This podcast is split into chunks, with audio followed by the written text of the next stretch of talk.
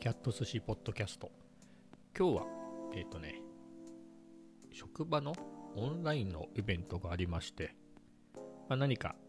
なんて言うんですかね、その、交流を深めるっていうような、なかなか対面でのコミュニケーションが取れなくなって、リモートワークなので、ということで、まあ、知らない人も含めて、あの、例えば昔だとね、コロナ以前だと、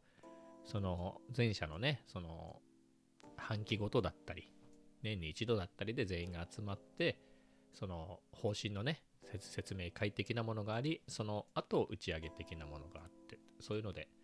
えっ、と、直接ね、いろんな部署の人と顔を合わせるってことができたんですけど、今、そういうのもできなくなって、もう1年ですからね、それも。だから去年の3月末から、もう全社フルリモートワークに移行してますので、そういう意味では、その後入った方とかね、新入社員も含めて、もう、そういう機会がない、全然一度もないっていう人が何人もいるので、ということだと思うんですが、そういった交流を持つために、深めるために何かそういったオンラインのイベントのようなものを今日ありましたね。まあ3人ずつ、まあグループ、大きなグループで10人、20人ぐらいのグループに分けられて、そこから多分 Teams っていうマイクロソフトの Teams 使ってるんですけど、うちは。まあ、それの機能で、その3人ずつのグループに自動的に振り分けられて、まあ、話すっていうようなことをやりましたけどね。まあ、僕はたまたまそのうちの1人とは、3人グループでね、僕も含めて3人なので、そのうちの1人とは、僕が以前、最近やってないですけど、職場でゲームをやろうぜって言ってね、ゲームってあの、任天堂スイッチを持ち寄って、まあ最後は、最初の頃はあれか、スマブラとかすごい盛り上がりましたね。スマブラ、マリオカート。最後は動物の森でしたね。っていうのを週1みんなで持ち寄ってやろうっていうのをやってった。で、一緒にやってた子だ、子っていうことで、まあ割とあのココンタクトは取ってた人。で、もう一人は、ちょうど昨日仕事でやり取りしてた人だったんで、まあ別に話しやすいんでね、そこ、それ自体は僕は全然困らなかったですけど、まあそういう人たちといろいろな話をしました。30分ぐらいですかね。30分、40分ぐらいしました。で、明日もね、また続きがあるんで、それのグループは多分、いろんな人とコあのコミュニケーションを深めようってことだから違う人たちなんだろうなとは思うんですけど、まあこれはこれで。僕もね、あのこういうイベント自体は、社内のはいろいろ、いろいろやってまして、まあリモートになる前からもやってたし、今リモートになってからもいろいろ関わってやってるんで、まあ今回のはね、僕関わってないですけど、まあなんか素晴らしいですね。なんかどうしても自分が運営してる側のことを考えてしまうので、こういうのもね、いろいろね、どういうことをやろうかみたいなのを考えたりね、したりとか、それを全員に参加してもらうとかもね、いろいろあるから、大変だと思うんですけど、まあなんか素晴らしい試みというかイベントだなと思いました。まあね、それでもう1年やってますからね、みんなもそういったオンラインでの会議っていうのはもう慣れてますからね、もう画面越しにみんなと会って話すっていうのは、それ自体はみんな慣れてることなんですけど、僕がこうやってポッドキャストやったり、YouTube をやってるんで、よかったなと思うのが、例えばカメラはね、僕はキャノンのフルサイズのミラーレスを使ってて、それをウェブカム代わりにしてるんですね。そういうオンライン会議の時は。で、あと今、これ撮ってる、ポッドキャストを撮ってる、あの、オーディオテクニカのダイナミックマイクも使ってて、それはね、そのオンライン会議の時には、これを三脚にマウントして、大きな三脚にマウントして、なんでしょう、あの、フォークシンガーが歌ってる時のマイクみたいな感じでやってるんで、その絵のインパクトがあるんですよね。まあ画質が圧倒的だっていうのもあるし、背景もね、そのソフトウェアで疑似的にぼかしてるとかじゃなくて、本当にボケてるやつですからね、35mm の F1.8 ってやつの開放で撮ってますから、で、背景が自然にボケてるっていうやつ、プラスでこういうガチマイクがついてるっていうのがね、まあガチっつってもね、このポッドキャストやるような人にとっては、まあ入門用のマイクですけどね、1万2000円ぐらいの。まあとはいえですよ。他の人は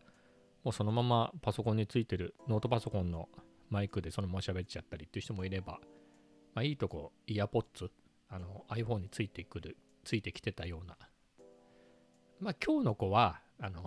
ゲーマーだったので、あの、ロジクールのヘッドセットみたいなやつを使ってましたけどね。まあそれぐらいですからね。そういう意味では僕は絵的にインパクトがあるので、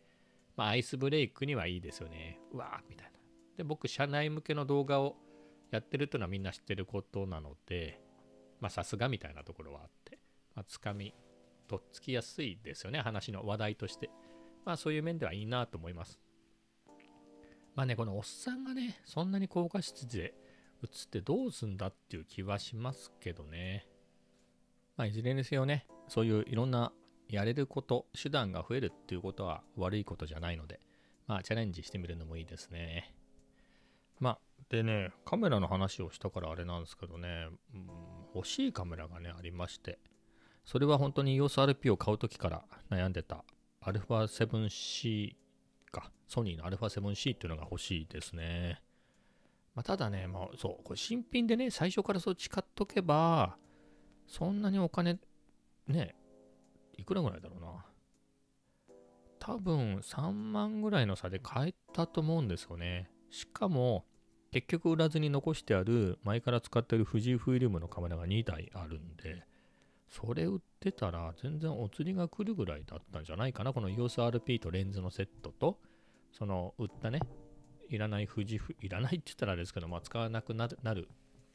富士フィルムの前から使ってたカメラを下取りに出してたら、まあ、余裕でこれ足りてたなっていうのがね、今更思ってますね。これも悩みで。EOSRP に対して α7C がすごく僕が魅力だなって感じてるところは、ログ撮影ができるってことですね。まあ、簡単に言うと調整の幅が広がるので、なんかもっといい感じの映像に、ちょっとばざっくりとした言い方ですけどね、そういう、もともとそういう綺麗な映像を作ってみたいなと思って、この動画作りを始めたので、まあどっちかっていうと今は本当の普通の日常をただ撮ってるっていう感じになっちゃってますけれど、まあそういうのをやるのにはログ撮影もしてみたいなっていうのが、あとは 4K、4K で撮影できるってことですね。EOSRP もできるんですが、EOSRP の場合はね、クロップされちゃうんですね。画面が狭くなっちゃうので、で僕のレンズは 35mm なんで、クロップされて 50mm ぐらいになるのかなちょっとあんまり詳しいことわかんないですけど、1. 点何枚かにクロップされるんで、まあ、クロップされること自体は問題なんですけど、まあ、それ以上に、えっ、ー、とね、4K、4K 撮影時にオートフォーカスの方式が変わって、あまりこのね、正確じゃないんですよね。遅い、しかも。そういうモードでしか使えないっていうのがまあ本当にカメラに向かって喋るだけならいいんでしょうけどね。またこのおっさんの顔を 4K で撮る必要があるかっていうと、まあそこは置いといて。っていうのが魅力ですね。あとね、もう本当にこれも大きい、等しく大きいのが、レンズの選択肢が多いんですよね。あの α7 のシリーズの方が圧倒的に。その歴史も長いっていうのもあるし、なんか EOSRP っていうのは基本的に社外のレンズがほぼないんですよね。シグマとかタムロンとかトキナーとかそういうところは一切出てない。なんかシグマの社長さんがよくオンラインのイベントで話してて、なんか大人の事情があって出せないみたいなことを言ってらしたので、まあ、何か厳しい何かがあるんでしょうね。ちょっとそこがね、物足りないですね。選択肢がほんと狭いです。あの、あのね、RF レンズのラインナップ自体もね、少ないですね。僕から言わせてもらうと。新しいマウントっていうのもありますけど、選択肢が少ない、あの、マウあのレンズが少ないっていうのが、僕が買えるようなレンズの選択肢がほぼない。僕は基本単焦点が好きなんですけれど、まあ今使ってるね、35mm の F1.8。これは本体との組み合わせで23万ぐらいで買えたので、そういう意味ではね、フルサイズで 35mm F2 ぐらいのセットで一番安いやつっていうので買ったんで、まあ、そこは魅力だったんですけれど、えっ、ー、とね、他にないんですよね。まあ、最近出た30えー、と 50mm の F1.8 ぐらい。ただこれ、レンズの方には手ブレ補正がないんで、EOSRP はボディ内手ブレ補正がないから、ちょっと三脚に乗せてとかね、動画の倍ぐらいしか使いようがないなってのがあって、僕的にはかなりマイナス。写真としてはいいと思いますからね、別に。EOSRP もかなり高感度には強いんで、シャッタースピード上げてね、撮ればいいんで、写真としては魅力なんですけど、あとは 85mm の F2 ぐらいですかね。もリーズナブルなつっても7万ちょっとぐらいかな。あとね、問題はね、売ってないっていう、そもそも売ってない。発売はされてるけど、どこで買うのって感じですね。中古もすぐ売れちゃうし、生産が全然追いついてないですよね。そういう問題もあって、買えないんですよね。なんかヨドバシとか見てても、お取り寄せ、お取り寄せみたいなので、中古でね、安いのがあればいいんですけどね、新品がお取り寄せなぐらいだから、中古もそんなに安くないんですよね。3000円差かみたいな。何千円かなさなら新品でいいよみたいな。のところもありで、ちょっと EOSRP はそこがね、ただ逆に魅力でもあって僕だけかもしれないですけど、やっぱりそのね、中古も含めて3万4万ぐらいの手頃なレンズがあると増えていく。すごい増えていくんですよね。っていうところで言うと、売ってなかったり、売ってでもめちゃ高い RF レンズっていうのは、レンズを増やさなくていいので、僕的にはありがたい面もあります。けどね、アルファ7は本当いいですよね。僕、アルファ 7C が欲しいんですけど、まあ、買うとしたら、レンズは、まあ、今使ってるあの RF35F1.8 と同じ、えっ、ー、と FE の35 F1.8 をまず欲しいですね。あとはね、それを買ってこれを買うかっていうのはあるんですけど、28mm の F2 とかもあれ魅力ですね。F2 ですよね、多分あれ。あれも結構リーズナブルでね。ソニーのあの辺の標準とか、ちょっと広角ぐらいのやつって、の単焦点ってあの、ね、手ブレ補正とかつけてないから、レンズもスリムでコンパクトでいいんですよね。あと、お金があれば、ちょっと高いけど、20mm の F1.8 っていうのはね、Vlog が御用達のまああれうちの部屋だと余計なものが映りすぎちゃうような気もしますが、まあいいなとは思います。まあ1本買うなら35の F1.8 ですね。うん。あとは何かな。まあ外でね、もう今コロナであんまりいないですけど、外でね、ちょっとあの、歩いてではないですけど、ちょっと脇を締めてガチっていうので言えば、広角があってもいいですよね。15、16ミリスタートぐらいのね、ズーム、F4 ぐらいのズーム。まあ、ズームじゃなくてもね、ほんと20ミリぐらいの単焦点で手頃なのがあれば、変化としてはね、いいですよね。街のカットを取るのに。まあ、そういうののね、選択肢が、あの、ソニーだけじゃなくて、もうほんとシグマとかもいいレンズありますからね。タムロンの、えっ、ー、と、28、75F2.8 とかね。28スタートで言うと最近シグマも発表しましたよね。あれもコンパクトでね。あれも多分同じぐらいの価格帯で。多分デザインはシグマの方がいいでしょうし、写りはね、どっちがいいかわかんないですけど、どっちもいいでしょうから。そういう意味ではね、もう本当そこが魅力ですよね。まあ、ただ、戻ってしまうと、結局そのレンズいっぱい買っちゃう問題があるんで、ね、あれなんですけど。ただ、まあ、α7C はいいなと思って。まあ、これはうだうだ言ってもしょうがないから、これまとめて全部売って買い替えようかな。10万ぐらい追加すれば買えるのかないくらぐらいで売れるのかな ?EOSR-P とこのレンズの組み合わせ。まあ、そこが考えようでは。まあ、あとは、うん。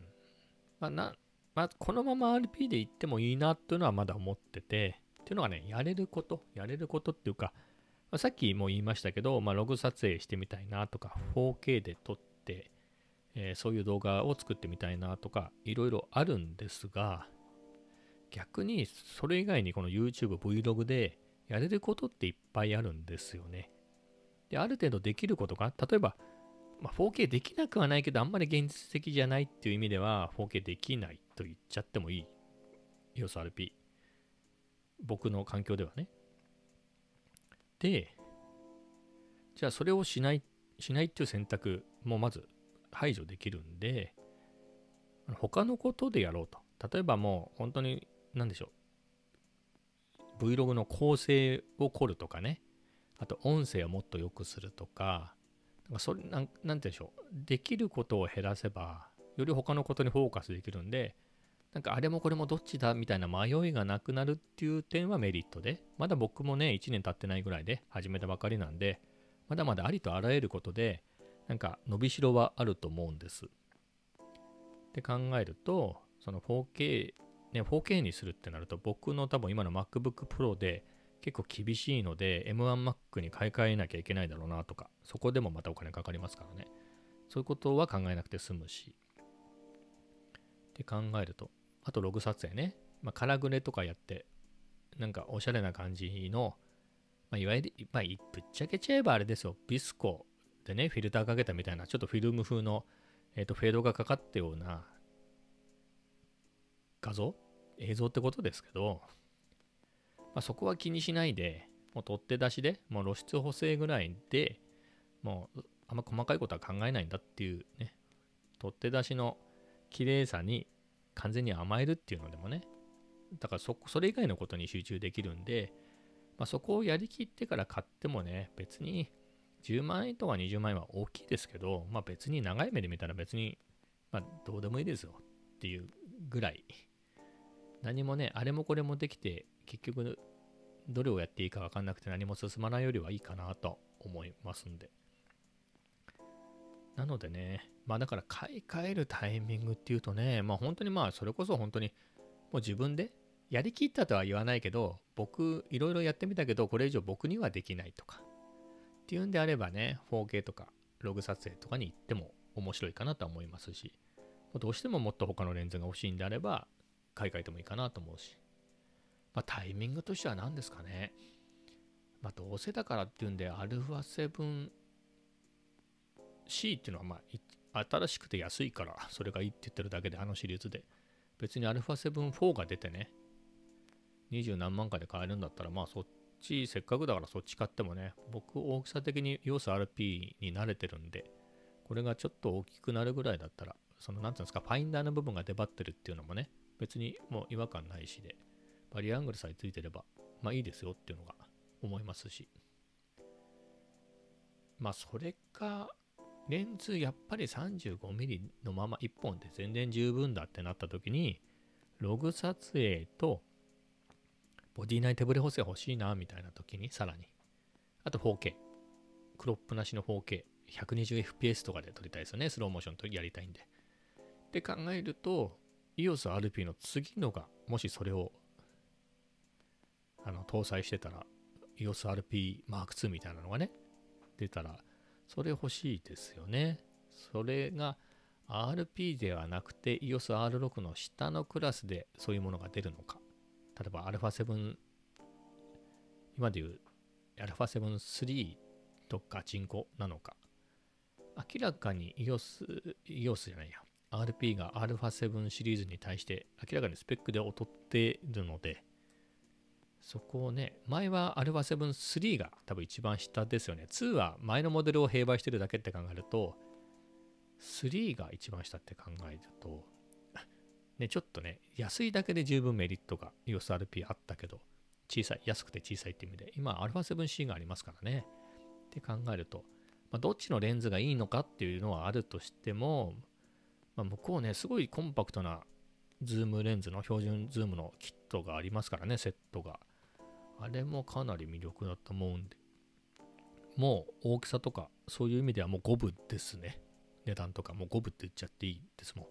そうなるとちょっと RP 弱いなと思って。だからそこに勝負を挑むような形で負け、スペックで少なくとも負けないっていうのが同じような価格帯で出るんだったら、まあ、レンズそのままでいいんで、あの、富士の使ってないカメラと、この USRP の本体、下取りに出してそれを買うっていうのもしたらいくらぐらいで買えるのかな？ね、10万ちょっとぐらい足すぐらいで買えるんだったら。でもこれ全部出して10万にならないか。まあね、本体20万ぐらいで買えるなら。まあ悩みますね。まあソニーがね、何もかもいいんですよね、見てると。えっ、ー、と、昨日、今日発表された何か新しいカメラにデジカメ用のワイヤレスのマイクのシステムとかもあれすごいですよね。あの、ホットシューにつけると、ね、そこから電源も取ったし、取ってくれるし、あの、マイクの、なんですか、Y、えっ、ー、と、配線とかもいらないんですもんね。前からソニーそういうマイク、もともとあったけど、さらにワイヤレスの、それも2万ちょっとぐらいですもんね。明日僕、マイク新しいの届くんですけど、ゼンハイザーの MKE200 っていうのは、それ、すごい評判いいですけど、それもやっぱり1万4300円ですからね、まあ、ポイントを引いて、1万3000何歩ぐらいの値段はしてるんで、そう考えれば、2万出してもね、ワイヤレスですからね、しかも線もなしで。だそう考えると、ソニーがね、もともとオーディオも強い会社ですからね。だからもうカメラ本体、レンズだけじゃなくて、そういうとこもトータルでいいですよね。まあね、まあ慌てずにのんびり待ってれば、なんかグググって引かれるようなものが出てくるでしょう。α7-4 とか、いくらぐらいするかね ?30 万ぐらいするんですかね。まあレンズとセットで20万くらいで買えたらいいですね。別にその α7-4 とレンズが20万で買えるわけないんで、そういうことじゃなくて、えっ、ー、と、今持ってる機材をね、下取りに出して、追加20万ぐらいで買えるとね、なんかだ使っ今まで使ったお金のことを僕結構忘れるんですよ。なので、その時払う金額のことしか思いつかないので、まあそういう考えに陥りやすい、今までのいろいろカメラを買った経験で言うと。なので、まあ、プラス20万ぐらいで買えれば。って考えてもね、USRP23 万ぐらい出してますからね。50万近く出してんのかって話になっちゃいますけどね、その場合。まあ、と EOS、あれじゃ、富士フィルムの XE1 と XF35.4 のセットと X70 がありますからね、これも合わせて20万。結構使ってんな、これ早く売れって感じですね。まあでも、使った金のことは結構忘れちゃうんで、次に何かが出た時に下取りに出して、気持ち的には出ていくお金が少ないのは間違いないですよね。トータルで見たらでかいんですけど、その時出てくお金は少ないんで、まあ、麻痺してるでしょう、その時にも。なので、あれ、いつぐらいに出るんですかねなんか噂も聞かないけど、でも、明らかに α7-3 は、ちょっと世代が古いですよね。今、えっ、ー、と、α7S3 か。あれもバリアングルで、α7C もバリアングルで、ちょっと毛色は違うけど、FX3 でしたっけあの、シネカメラ。シネマカメラもバリアングルだし、きっと α7-4 もバリアングルになりますもんね。ちょっと弱くなっちゃったところがあるんで、その辺強化して、何ですかね、あんまりわかんないけど、EOSR6 ぐらいと一緒なんですかね。あれに負けてるところもありますよね。だからあの辺は抜きにかかってきますよね。多分 R6 って2000万画素ぐらいなんで、画素だけで言うと RP より少ないぐらいなんで、結構 α7 4なんかは結構値段的にも30万ぐらいでガチでぶつかガチンコなのかな？あんまり価格帯があんまり分かってないんですよね。α7-3 ってそんなに今しないと思うけど、それはモデル末期からだからなのかがよく分かってなくて。うん。20何、3万ぐらいで買え買えないんでしたっけあれ。まあ、そんぐらいで、23万つうと α7C と変わんないのか。